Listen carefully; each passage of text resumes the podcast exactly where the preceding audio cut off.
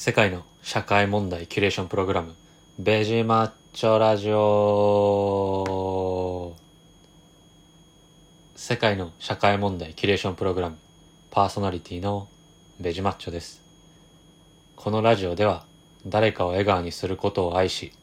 誰かを笑顔にすることの楽しさを知ってしまった草食系男子ベジマッチョと肉食系女子ピコが学校の授業ではなかなか学べない自分なりの社会問題への取り組み方を学んじゃおうという番組です。よろしくお願いします。本日はですね、ベジマッチョが社会問題に興味を持った、えー旅についてですね、話そうかなと思います。旅について話すんですけど、えーどんな旅をしたかではなくて、えーなんで旅が大事なのかっていう話をですねしていこうかななんていうふうに思ってます。まず初めになんですけど旅って皆さん何種類あると思いますか？僕個人旅って、まあ、2種類あるんじゃないのかなって思っていて地理的な旅いわゆる北海道とかうん東南アジアとかアメリカとかヨーロッパとかこう場所を移動する旅というものともう一個は思想の旅というものがあるんじゃないのかなというふうに思っています。で場所の旅っていうのはね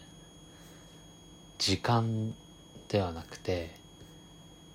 距離ですよね。距離を移動することによっていろいろなことを経験して自分の知識を蓄えいろいろな価値観に触れて自分の中にいろいろな価値観という軸を作っていくことができると思うんですけど今コロナでなかなか地理的な旅というのができないですよね。で地理的な旅って横軸だと思うんですね。ゼロ。今自分が住んでいる場所があってそこから何キロメートル離れた場所に行けるか。100キロメートルなのか。200キロメートルなのか。はたまた1万キロメートル先なのか。地球の裏側なのか。といったような旅ができると思うんですけど離れれば離れるほど自分が住んでいるところから離れれば離れるほど自分が知らない世界に触れ合えると思うんですよ。なんか移動距離がそのまま自分の知らない場所に連れてってくれるというようなのが地理的な旅だと思うんですね。ベジマッチはねそんな旅をですね10代の後半から20代の前半にかけてやってきたわけなんですけど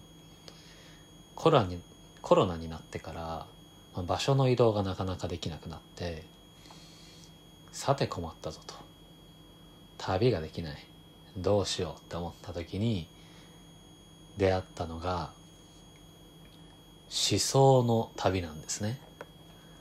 で思想の旅っていうのは、まあ、簡単にどういうものかっていうといろいろな人の価値観とか考え方とか生き方とかというものに人と話したりとか本を読んだりとか、えーテレビ映画なんかを見てその人が考えてること価値観ですねいろんなものに触れてそれを自分のものにしていくみたいな旅なんですね。でさっき言ったように地理的な旅ですね。飛行機とか車に乗っていく旅は横軸距離ですね。で思想の旅はこれ縦軸なんですね。深さがあるんです。なんですけど最近気づいたのは思想の旅は深さ以上にもしかしたら3次元4次元5次元といったような、うん世界観に広がってくるんじゃないのかなと思っていてあのこれスピリチュアルとかそういう話では全くないんですけどあのー、結論から言うと思想の旅のねまず一つ目の軸というか一つ目は先ほどもあの言った通り誰かの価値観とかいろいろな思想に触れてこう自分の中での、えー、いわゆるリ,、えリベラルアーツといったような、えー、ことをしていく中で自分の中にねいろいろな価値観を作っていく。自分の既存の価値観とか考え方をねこうアップデートしていくものがまず一つ思想の旅だと思うんですけどもう一個はねこの思想の旅を始めてで自分の思想をですねこういうふうに発信し始めると次はね時間を飛び越える旅をするんじゃないのかなと思っていていわゆるタイムマシーンのような旅の仕方をするんじゃないのかなと思うんですよね。どういうことかというと皆さん結構ね歴史の偉人の方にね影響を受けてる方って多いんじゃないのかなと思うんですよ。特に社会問題に取り組んでいたりだとか、えー、何かこう自分の中で成し遂げたいことがある方は歴史の偉人の方がどういうふうにして、えー、難関を乗り越えてきたのかどのような考え方を持って生きていたのかなんていうのをね学ぶ機会が多いんじゃないのかなと思うんですけど本当にその通りで歴史の中の偉人の考え方っていうのは100年も200年ももしくは1000年2000年の時を超えて僕たちのもとに届いてるわけなんですよ。これすごく面白くないですか？自分がまずは縦軸の思想の旅深さを追い求めたり、えー、思想を自分の概念を壊して高さを求めたりとか。なんで自分のね今の考え方の深掘りというのが縦軸でいう下かな。そして自分の既存の考えという枠を打ち破るのが上というふうに定義をするのであればそういうふうにして思想の旅をした後にですねさらに歴史の偉人の人たちはそこから自分の中でできた唯一のイデオロギー思想というものを持って世の中のためになることをいろいろしてきたと思うんですけどその中で失敗も成功もいろいろありながらも自分の価値観に基づいて行動していく中でその価値観や目的目標なんかに賛同する人が出てきてリーダーっていうのは初めて賛同する人が出てきてリーダーになるわけですよね。一人で進んでいてもそれはリーダーじゃなくて。初めてその人の後ろをついてくる人がいてその人がリーダーになれると思うんですけど。まあそのようにしてねこう目的に共感してその人の後をついてくる人ができて。っていうのがこうどんどんと続いて例えばガンジーとかであれば塩の行進と呼ばれる有名な行進活動ができたりとかキング牧師であればキング牧師の素晴らしい考え方に惹かれて多くの黒人の人が人権の平等に声を上げたりだとかっていったような考え方だとか行動につながってきたと思うんですけど今の人たちもそういった偉大な人たちの思想に触れてますよね。あれって100年前とか200年前とかの思想じゃないですか。でさらにガンジーとか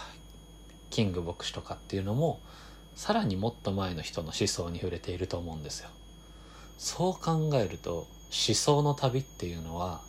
縦軸じゃなくてこう次元をね飛び越えてさらに時間という軸すら飛び越えていろんな人のところに行けるんだなと。でさらにいろんな人のフィルターを通しながら時間軸を飛び越えることで自分が全く思い描いてないような思想の旅ができるんだなというのでねこれすごいね面白いんじゃないのかなと思うんですよ。なのでまあこのコロナの中で皆さんにしていただきたいのはまず縦軸の思想の旅。自分の今思っている考え方とか思想っていうのを深掘りしてみる。なんでそれを思ってるの？またそのなんでになんでを重ねる。っていうものともう一つは今の自分のその考え方をそのものをですね飛び越えてみる。自分の考えの枠から飛び出してみるという旅。両方をしていただいた後にさらに自分の考えを発信するというような旅に出るこれ皆さん何が面白いかって自分が生きてる間じゃ自分が発信した思想自分が出発旅に送り出した思想がどんな旅をこれからするのかっていうのがね生きてる間じゃわからないところにあると思うんですよ。これが死んだ自分たちが死んだ後にねもしかしたら誰かが聞いて誰かに影響を及ぼしてその人がもしかしたら世界を変えるかもしれない。これめちゃくちゃ面白くないですか？自分たちがコントロールできない旅。それを自分が深めた思想の旅を発信することによってできるんですよ。これ実はベジマッチョがこういろいろなものを発信する理由の一つでもありますね。人っていうのはこう人に影響を与えられるとは思うんですよ。その影響っていうのは多くの場合が思想とか価値観とかそういったものに影響を受けて、えー、私もこの考え方好きだな自分の中に取り入れようというふうになると思うんですけど。なのでねこのまあそういう人がベジマッチョの考え方を聞いて現れるかどうかはわからないですけどでもそういう可能性もある。しかもその可能性の先にある未来はもしかしたらベジマッチョが生きてる間にはわからないことなんじゃないのかなみたいな。死んだ後にめちゃくちゃすごいすごいことになるかもしれないなみたいなことをね想像するとねこの思想の旅っていうのはもうタイムマシンのようで時間を飛び越えていくからすごい面白いななんていうふうに思うんですよね。なのでね皆さんぜひ、えー、距離地理的なね横軸の旅も楽しいですけど思想的な縦軸ね下と上の旅さらに時間を超えるようなね3次元4次元5次元そして自分たちが死んだ後わからないこうね未来に届く思想の旅なんかもねしていただけたらなと思います。少しでも皆さんのね誰かにとって優しいライフスタイルを送るサステイナブルなライフスタイルがですね見つかれば嬉しいですし皆さんの価値観のアップデートに少しでもなっていれば嬉しいです。何かコメントや、えー、ご意見こんなこと話してほしいよお悩みなんかございましたらインスタグラム YouTube ポッドキャストコメントお待ちしております。また皆さんに聞いてもらえたら嬉しいなぁなんて思ってます。これからもどうぞよろしくしまよろしくしますですって。よろしくお願いします。ではまた皆さん